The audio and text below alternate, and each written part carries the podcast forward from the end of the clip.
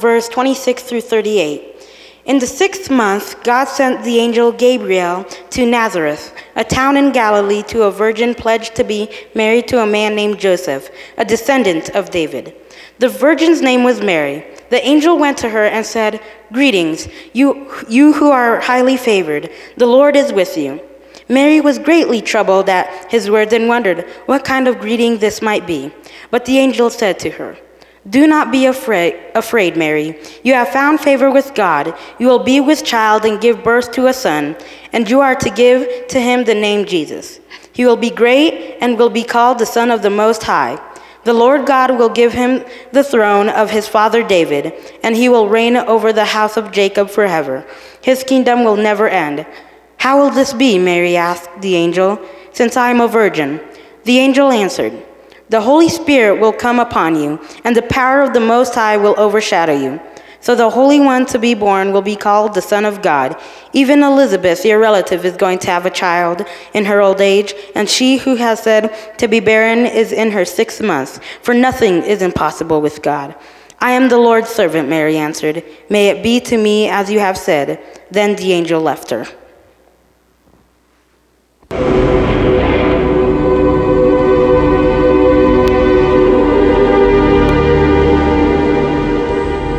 There shall arise a star.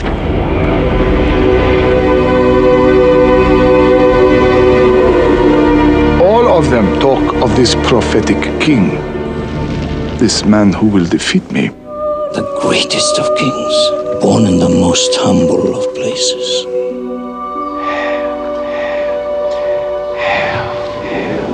Do not be afraid, Mary. You have found favor with God. You will give birth to a son.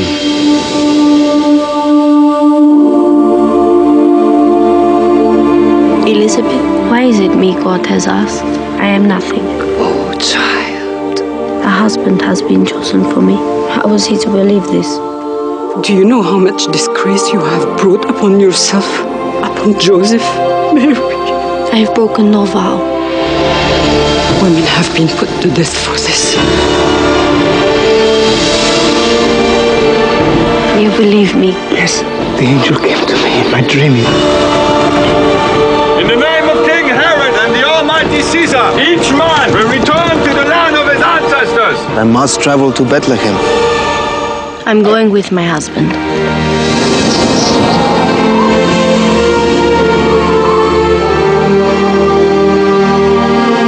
How do we raise such a child? I wonder if I will even be able to teach him anything.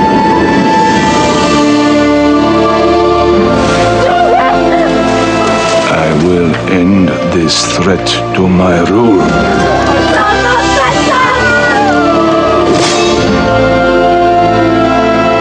I ask not your home, but any place you have.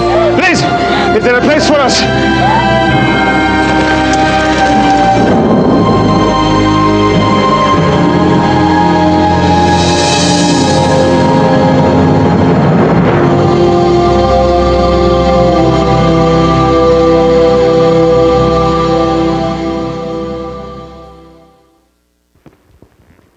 Luke 2, verse 1 through 7. In those days, Caesar Augustus issued a decree that the census should be taken of the entire Roman world. This was the first census that took place while Quirinius was governor of Syria, and everyone went to his own town to register.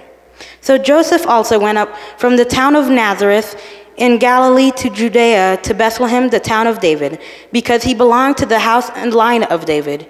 He went there to register with Mary, who was pledged to be married to him and was expecting a child.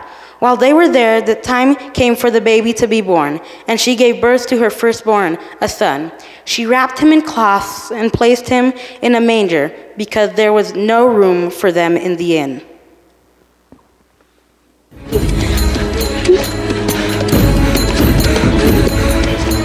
Bethlehem. We're here.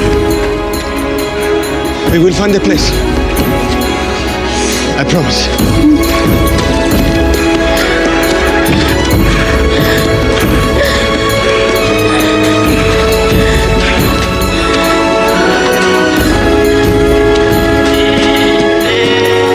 God be with you. Is there a place for my wife and me to stay? I'm sorry, there is no room here.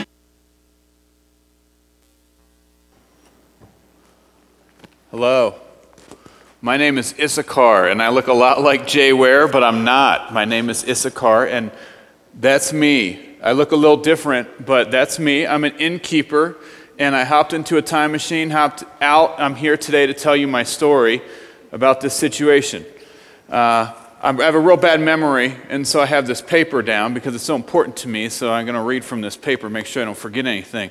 But just remember, that's me, and this is my story. Um, my name is Issachar. I'm an innkeeper in Bethlehem. A few days ago, I was, it was necessary for me to travel to the city of Jerusalem on some business for my inn, and something very unusual happened there. I'd like to tell you about it, for it's my story, and it would be fun.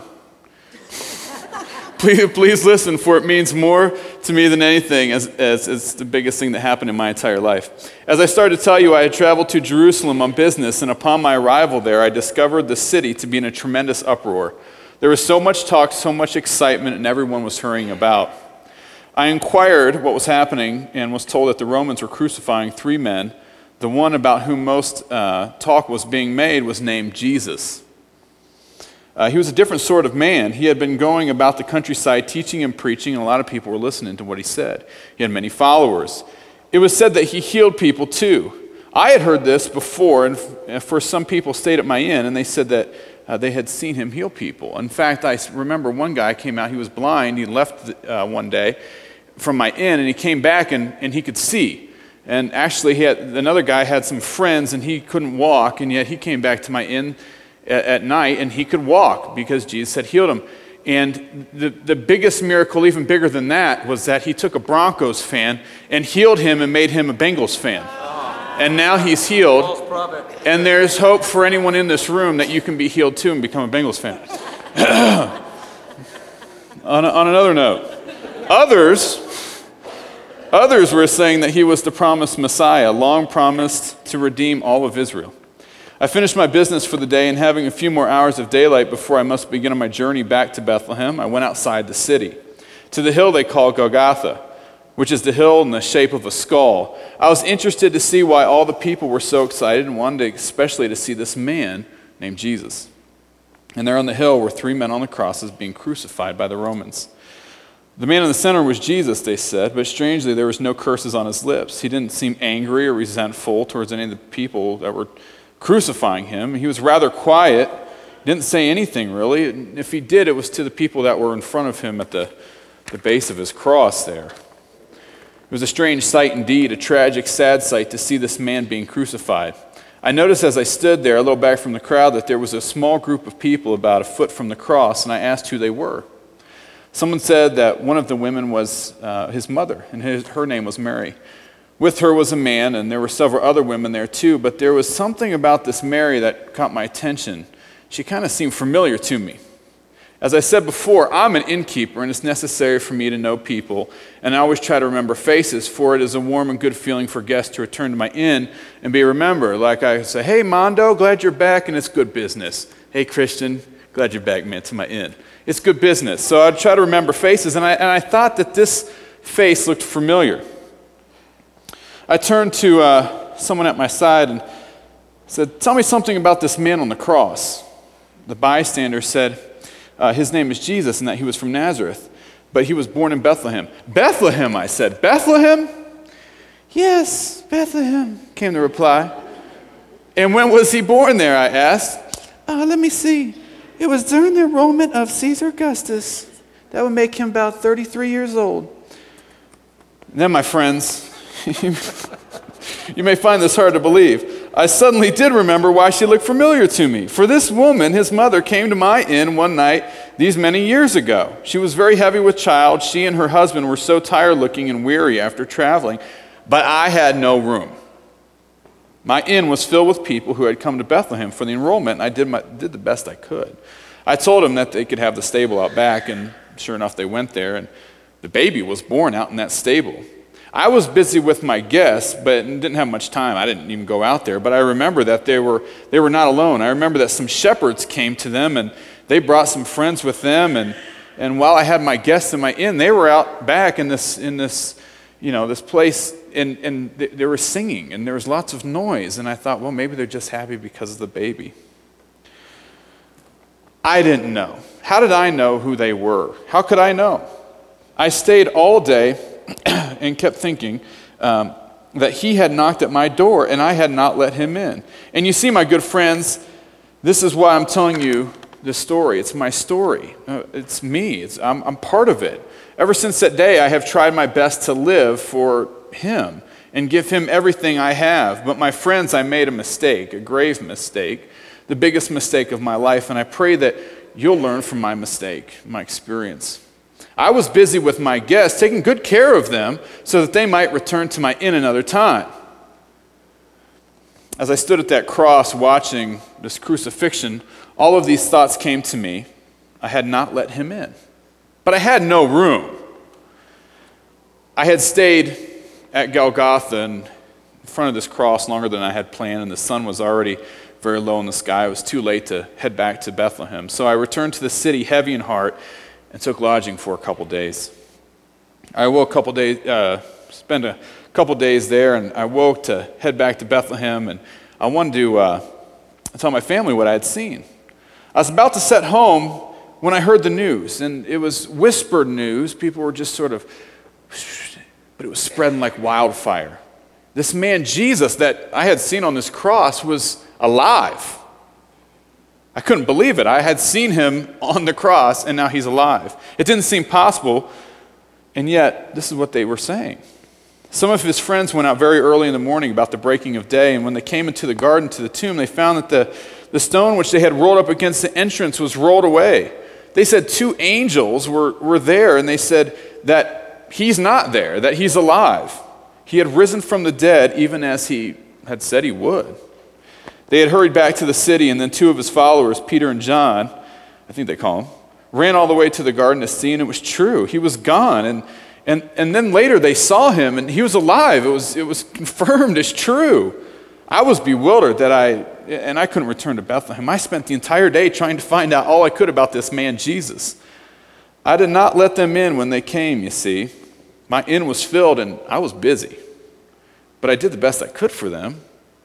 And you see, he may come to you in the same way. Do not receive him casually. Do not be so preoccupied with other things and other people that you have no room for him. He may come and knock on your door just as he did mine. And pray you don't make the same mistake I did. Pray you don't, for it was the biggest mistake of my life and it's affected my entire existence. And there's something else I must tell you I didn't know. And yes, this is always the way it is. We never know when the great possibilities of God stand at our door. We see only a stranger and we say, There is no room for you, or I'm too busy. And that, my friends, is my story. Pray that He may come to you, perhaps on this Christmas day. He may come and knock on the door of your life, and don't be too busy. Don't say, I have no room. Look for Him, wait for Him, for He may come to your door anytime, and when He comes, let Him in. My good friends, remember my story, profit from my mistake, and let him in this Christmas day.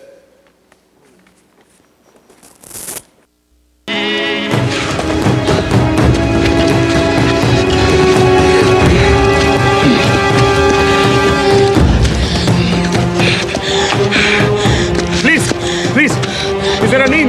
Is there a, a place for us? My wife, she's in pain. Is there a place for us? Open the door! Go away! Help! Please, Lord. Will you not provide for us? There's someone! Help us! Joseph! Joseph! Mary! Mary!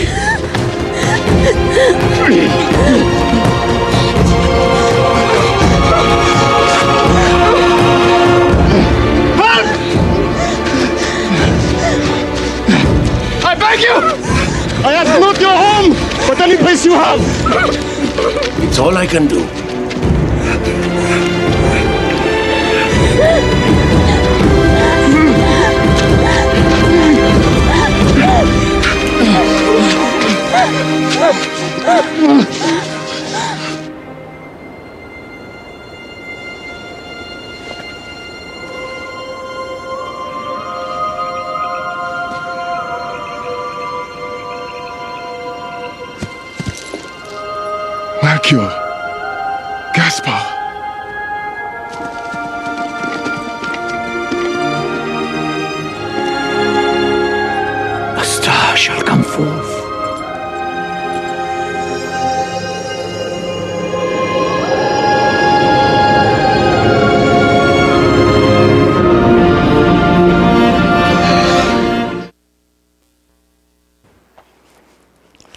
I just need to say thanks to uh, Jay for doing that reading for us this weekend. And uh, he's our, if you don't know him, he's our youth, college, and young adults pastor. And if you're in that age group, you should go introduce yourself to him because he's a pretty cool guy, other than the Bengals fan thing.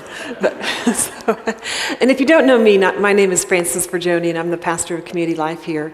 Um, so, I have a question for you.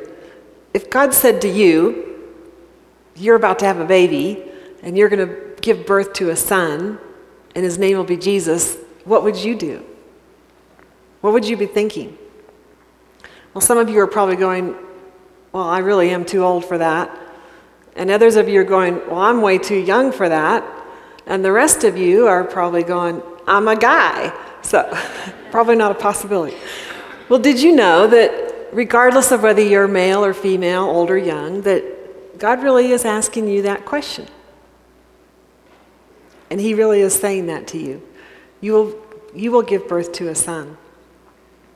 So, what if God showed up at your door and you really didn't know who it was at the door, but he asked you, Do you have room for me? And you might be thinking, Well, actually, this time of year we're pretty full. We've got a lot of family and friends in town, so no, we really don't. Or you're just too busy, or you're a stranger and I don't know you and you look like you might be kind of messy to have in my house. or maybe for a price you might find some room. Well, did you know that God really is asking you that question of whether you have room for Him to be born in you?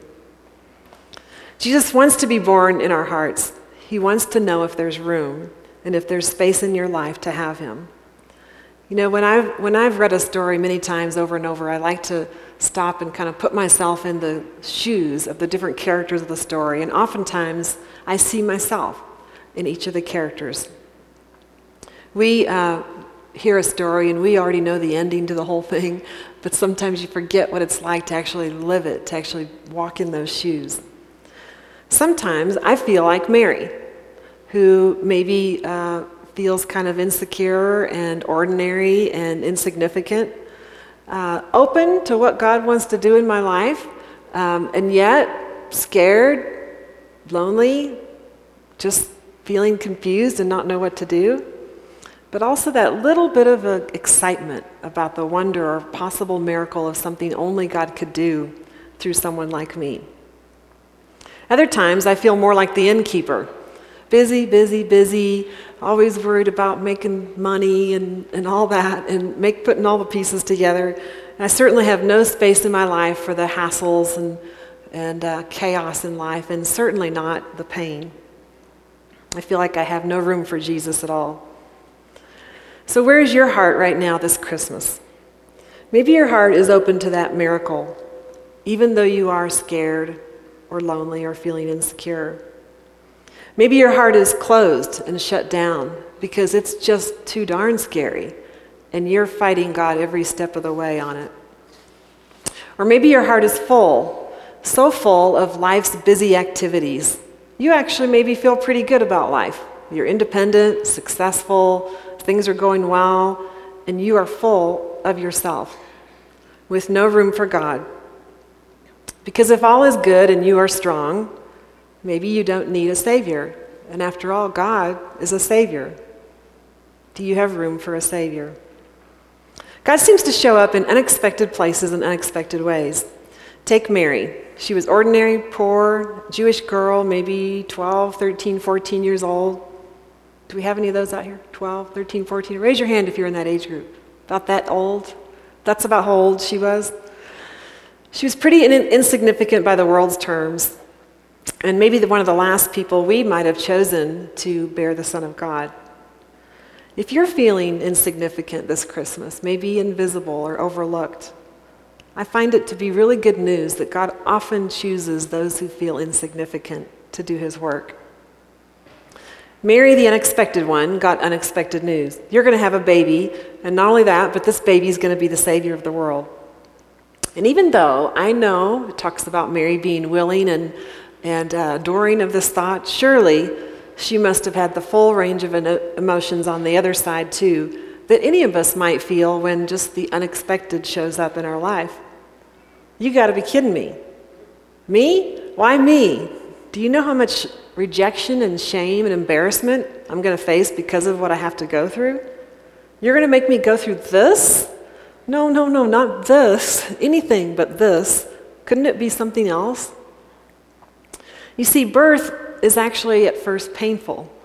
While it does bring life, it first feels like you're going to die, or so I've heard. If you want to give birth to the life of Jesus in your heart, it's likely first going to involve some pain. There are times, if I'm honest with you, that I might think, I don't know that I really want to be like Jesus. I don't know that I want his life in me.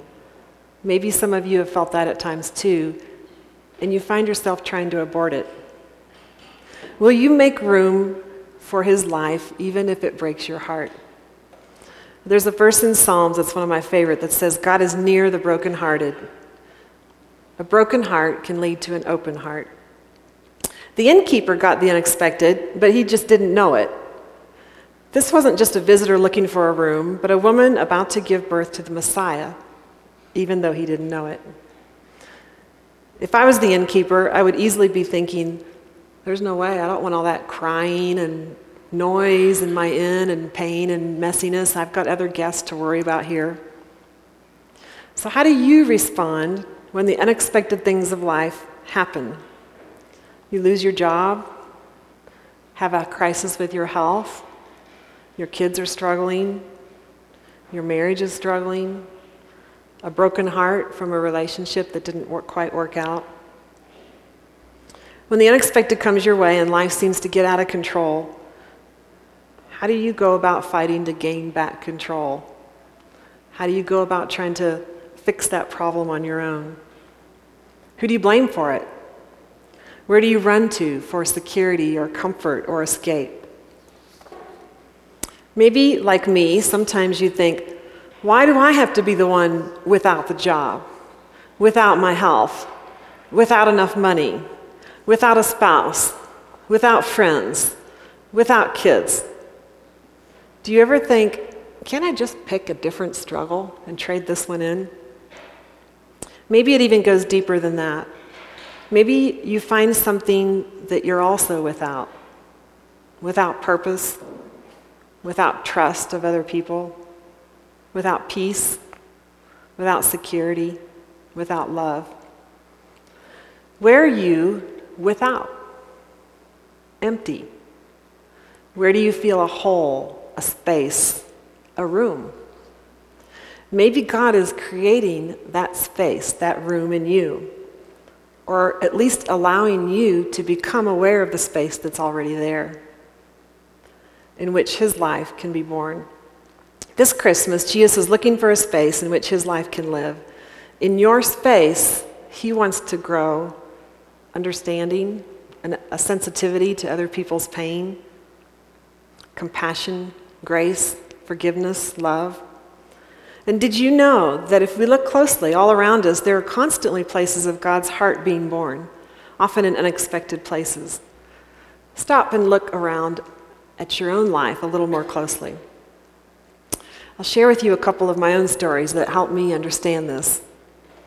Uh, many of you know that I was uh, 48 when I got married for the first time and that I don't have children of my own. And many of you also know that that, that place is a place of ache for me. Sometimes I feel it more intensely than others, um, but it is a place where I feel that empty, that hole, that room, that space. Well, in the middle of this, somewhere God has given me that hunger, that desire to create life in other people, and given me a love for other people's kids. Um, some of you know Heather. Heather goes here, and um, she, I've known her over 10 years, and when she was 12, she lost both her mom and her dad and was an only child. And I've had the chance to walk through many different phases of her life, uh, struggling times, uh, going through college, and just this past summer uh, went to her master's degree graduation, and I felt like a proud mother at this graduation for her. A second one is uh, Josh. Some of you know Josh too. Josh walked into our church a couple of years ago at the other building, and he was a kid who lived on the streets and um, did not have much of a family life and grew up with a lot of uh, violence and chaos in his life. And he was here for several years, and then he moved to Seattle.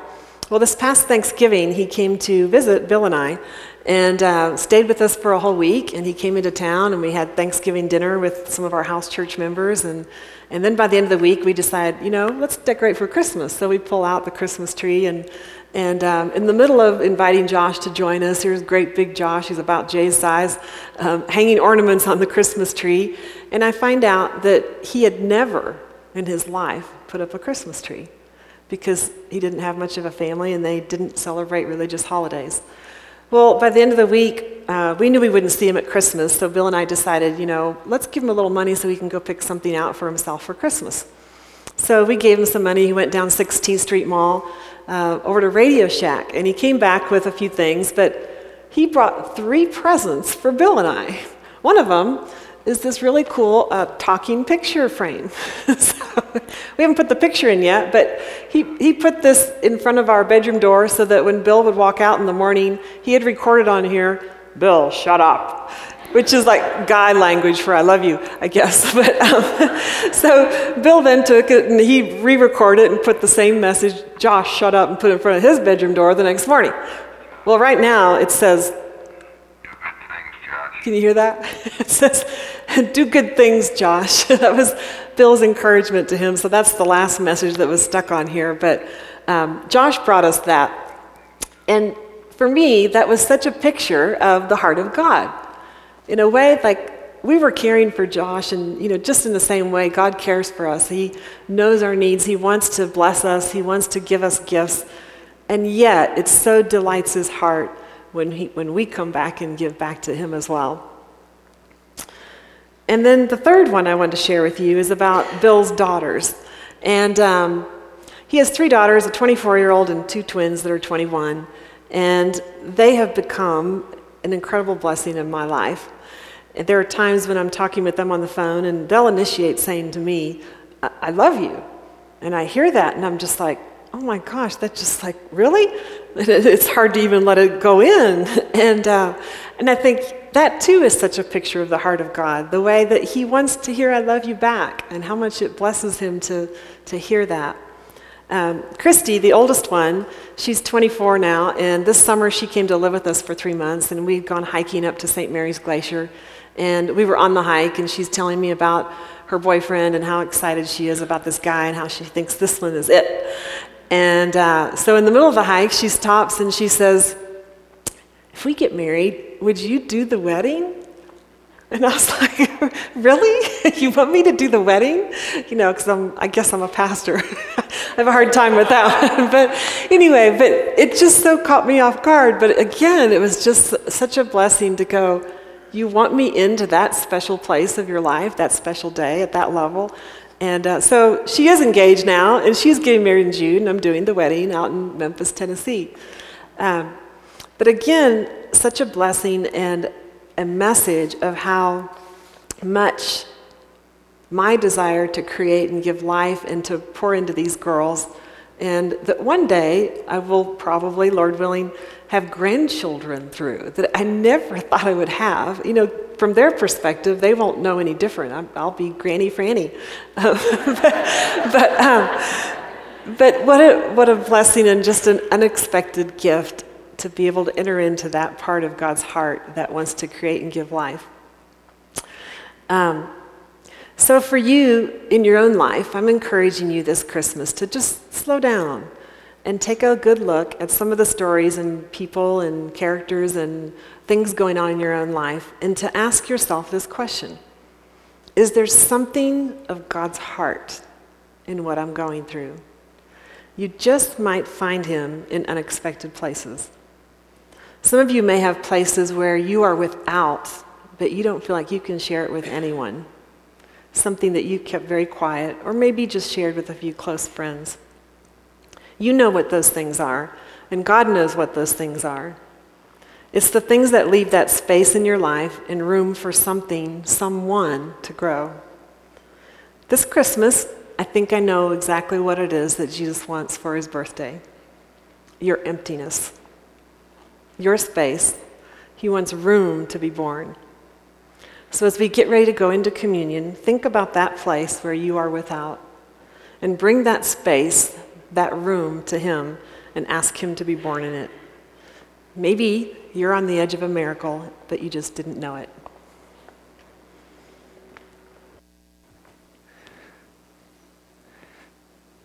So, Mary, did you know?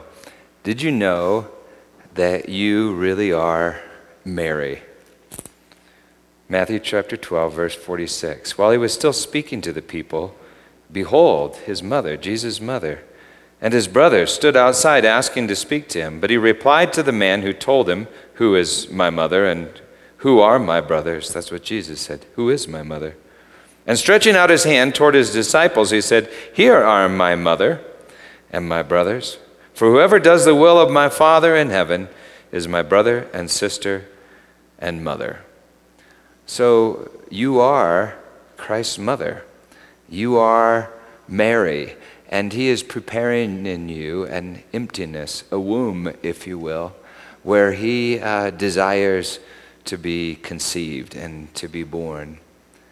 And so on the night that Jesus, from the bosom of the Father, He's the heart of God He's also the promised seed. He's the seed, the imperishable seed. On the night that he was betrayed, he took bread and he broke it, saying, This is my body given to you. Take and eat and do this in remembrance of me. And in the same way, after supper and having given thanks, he took the cup and he said, This is the new covenant in my blood shed for the forgiveness of sins. And remember, the life is in the blood. Drink of it, all of you. Do it in remembrance of me. And so he gives us himself. And he meets us in that place, like Granny Franny just talked about, where we are empty and we are longing, uh, longing for him. You know, scripture says this it says, We love because he first loved us. We tend to think that love is just like an idea, you know, and that the things that are real are like uh, this wood, uh, this building, our finances, our house, our car. According to Scripture, all of those things are an illusion. Physicists, even, I won't go there. But anyway, they're an illusion. But love, Scripture says God is love. There is nothing more solid, nothing more real than love. And when you come to this table, you are surrendering your need for love. And love is conceived within you. And love grows within you. And when you love others, you are actually giving birth to the Messiah in this world. And so, Mary, come to the table and surrender all your pain, all your sorrow, all your emptiness, and allow the Christ child to be born in you. The dark cups are wine, the light cups are juice. They're both the life of God. Tear off a piece of the bread, dip it in the cup, and ingest the eternal seed into your very being. You know, sometimes when Christ shows up, and this has happened to me maybe once or twice, He shows up in ways that just knock your socks off, and you see God's amazing power. But most of the time, he shows up as a baby. Remember that night, there were all sorts of people out on the streets of Bethlehem. They all walked past. They didn't see him. But you see him. And if you invite him to be born into your life, he will. So let's pray. Would you just pray this with me? And you can just pray this kind of quietly in your heart after me, okay?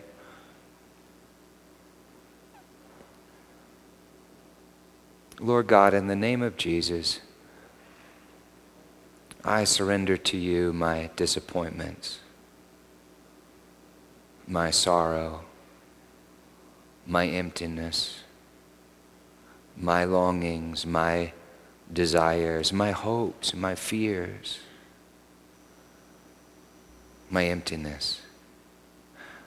I surrender to you my life. And I invite you, Lord God, to be the Lord of my life. I invite you, Lord Jesus, to be born into my life, my life that is really like a living death. Be born into my life and make my life your life. May I be um, your temple, your sanctuary, your body. Father, thank you for Christmas 2,000 years ago. But I'd like it to be Christmas right here, right now, in me. In Jesus' name, I receive your love. I receive the Christ child. Amen. So come to the table, receive him, and worship. So, is Jesus born in your heart? Yeah! Thank you, Peter. So, because of that, we're going to all come together and sing happy birthday. And Braden has come up here to lead us in this song. Come on up here. This is Braden. I thought, it, I thought it'd be fun to have Braden come up here and lead us. So we're going to sing happy birthday to Jesus as we close here. Happy birthday to you. Happy birthday to you. Happy birthday, dear Jesus. Happy birthday to